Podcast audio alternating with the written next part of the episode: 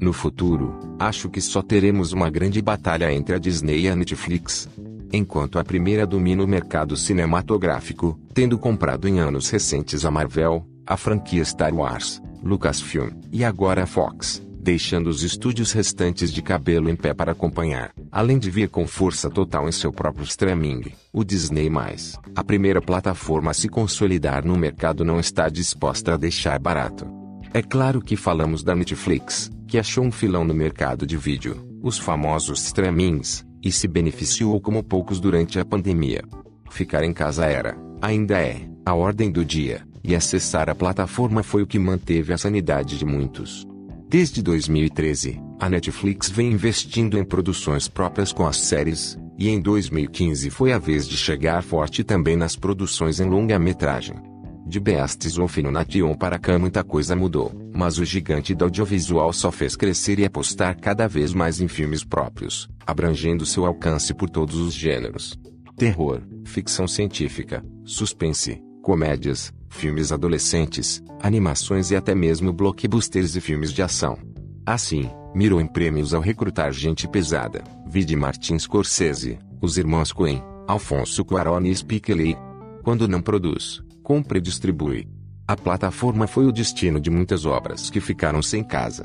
Agora, em um destes anúncios no estilo que a Globo fazia antigamente deixava os cabelos da nuca dos pequenos projetos de cinéfilos em pé, numa era pré-internet e até mesmo pré-TV a cabo, a Netflix mostrou parte de seu acervo para o ano de 2021, prometendo um filme por semana durante o ano todo.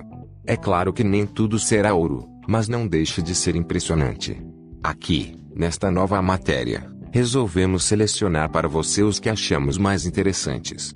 Confira os 21 filmes mais esperados da Netflix em 2021. Don't Look Up começamos a lista com um filme que contém não apenas o melhor elenco do ano, mas também um dos melhores de anos recentes. Como se não bastasse colocar os astros Leonardo DiCaprio e Jennifer Lawrence para contracenar pela primeira vez, o longa ainda reserva as participações de Meryl Streep, Cate Blanchett e tantos outros nomes famosos.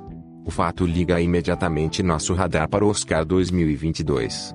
Quem conseguiu este encontro lendário foi o diretor Adam McKay, que tem moral em Hollywood após ter feito os indicados à Grande Aposta, 2015, e Vice, 2018. A trama. Pense em um impacto profundo, o Armagedon, cômico. A data de estreia ainda não foi divulgada, mas esperamos que seja para o fim do ano. Ainda sem muitos detalhes sobre sua trama, o que sabemos, e o que verdadeiramente importa, é que esta aventura cômica irá reunir três dos maiores astros da ação atual: Bynett Rock Johnson, Gal Gadot, Mulher Maravilha, e Ryan Reynolds, Deadpool. O filme foi escrito e dirigido por Halson Marshall Turber, que comandou Johnson em Arranha-Céu, 2018, e por aí podemos medir o que esperar do novo longa. A trama, mostra um agente do FBI caçando um talentoso ladrão de obras de arte. Resta saber quem viverá o ladrão e quem será o federal, e quem está sobrando nesta sinopse. A data igualmente não foi divulgada. A Mulher na Janela assim como Renotice, A Mulher na Janela seria lançado no fatídico ano de 2020, e precisou buscar abrigo em 2021, terminando por ser resgatado pela Netflix, quando divulgamos a lista dos filmes de 2020, apostamos neste suspense como um dos que mais chamava nossa atenção. E nossa atenção segue presa por ele em 2021. Tudo porque temos Amy Adams protagonizando como uma mulher reclusa, que acredita ter testemunhado o assassinato de sua vizinha, vivida pela outra ruiva talentosa de Hollywood, Julianne Moore. É quase uma nova roupagem para o clássico Janela Indiscreta, 1954, apesar de ser baseado num livro. Quem assina a adaptação é o dramaturgo Traciletes, que ler Joey Álbum de Família, e na direção temos Joel Reed, O Destino de uma Nação. Fechando o elenco principal, o vencedor do Oscar Gary Oldman indicada Jennifer Jason Leigh. Assim como os demais, a estreia não foi definida, Escape from Spider-Head um dos maiores sucessos da Netflix de todos os tempos foi o recente thriller de ação Resgate, protagonizadas por G-Story Sword.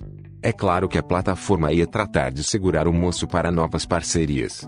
Além de já estar tirando do papel Resgate 2, em Sword surge como destaque desta ficção científica de ação baseada no conto de George Saunders. A trama passada no futuro apresenta experiências científicas capazes de gerar sentimentos artificiais em seus voluntários. O verdadeiro protagonista aqui é o Miller Steller, e em Suor talvez viva o primeiro vilão de sua carreira. Fechando o elenco principal, Journey Smollett, de Aves de Rapina e Lovecraft Country. Quem dirige o roteiro da dupla Reese e Paulianic, do de Deadpool, 1 e 2, e Zumbilândia, 1 e 2, é Giuseppe Kosinski, do vindouro Top Gun, Maverick. Armiofit deste é um prato cheio para os que gostam de terror, de aventura, de zumbis e do estilo da direção de Zack Snyder. Após não obter o melhor dos resultados em suas incursões pelos filmes mais ambiciosos dos heróis da DC no cinema, Batman vs Superman, 2016, e Liga da Justiça, 2017, o cineasta se volta às origens, de seu primeiro longa, Madrugada dos Mortos, 2004, ainda tido por muitos como seu melhor trabalho. Retornando ao universo dos mortos-vivos, Snyder inclui ação e aventura na mistura, ao apresentar um grupo de mercenários armados até os dentes, e encabeçados pelo grandalhão Davi Bautista, que decidem realizar um audacioso roubo a um cassino em Las Vegas, em meio a uma pandemia de zumbis. Esquadrão Trovão O gênero dos super-heróis já viu todo tipo de reformulação no cinema e na TV. Já tivemos os levados mais a sério, os mais violentos, de censura alta, os mais cômicos, sarcásticos e até mesmo os que ousaram misturá-lo ao terror. Aqui voltamos a um humorístico, cuja grande sacada é dar espaço para atrizes nada associadas à imagem de heróis. Melissa McCarthy e Octavia Spencer são as novas super-heroínas do pedaço na Netflix, duas amigas que decidem salvar a cidade com seus poderes. O que nos deixa um pouco apreensivos aqui é que na direção temos o pouco talentoso Ben Falcone, marido de McCarthy na vida real, que a seu lado cometeu as comédias Tammy, 2014, A Chefa, 2016, e A Uma da Festa, 2018, as menos apreciadas da carreira da comediante. Por alguma razão ele continua a dirigir filmes. Você pode imaginar qual seja? T-Harder Teifa um dos projetos mais interessantes do lote de anúncios da Netflix. Este é um faroeste de vingança, que mostra um homem atrás dos responsáveis pelo assassinato de seus pais. O que chama atenção aqui é a qualidade representativa da produção, contando com um elenco majoritariamente negro, algo bem único em se tratando do gênero western. Quem dirige e assina o roteiro é o jovem James Samuel. No elenco, os chamarizes são as presenças de gente como a vencedora do Oscar Regina King, Idris Elba, Zazie Beetz, Lakeith Stanfield, Jonathan Majors e Delroy Lindo. Malcolm e Mara essa é para os que curtem discussões sobre relacionamentos a dois.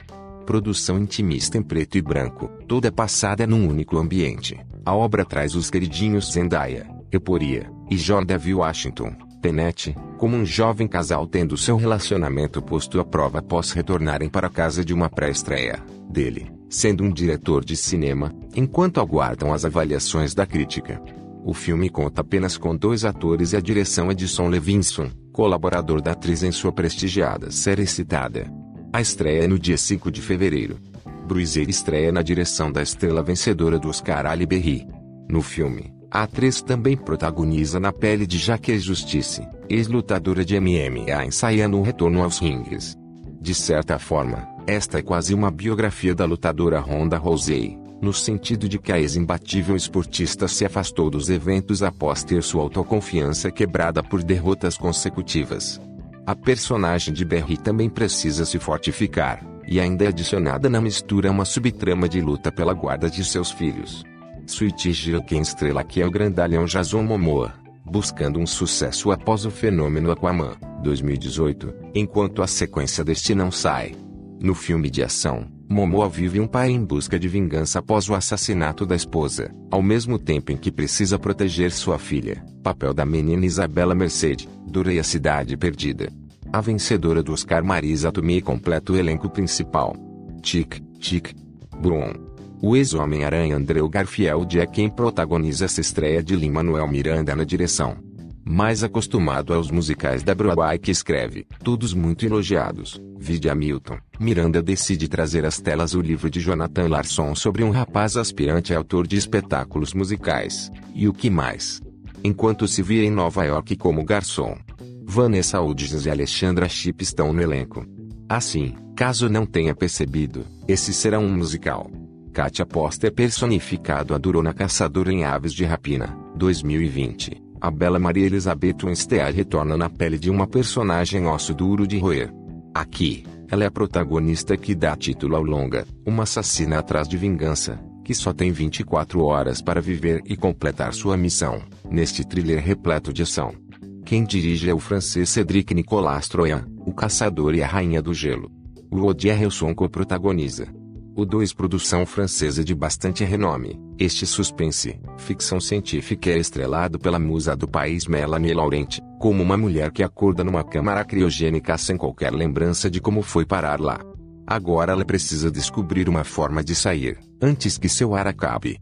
Outro chamariz na produção é o comando do cineasta Alexandre Aja, famoso por filmes de terror como Piranha, 2010, e Predadores Assassinos, 2019. Zona de Combate Este é um dos primeiros lançamentos prometidos pela Netflix para este ano. E a estreia ocorreu hoje, dia 15 de janeiro.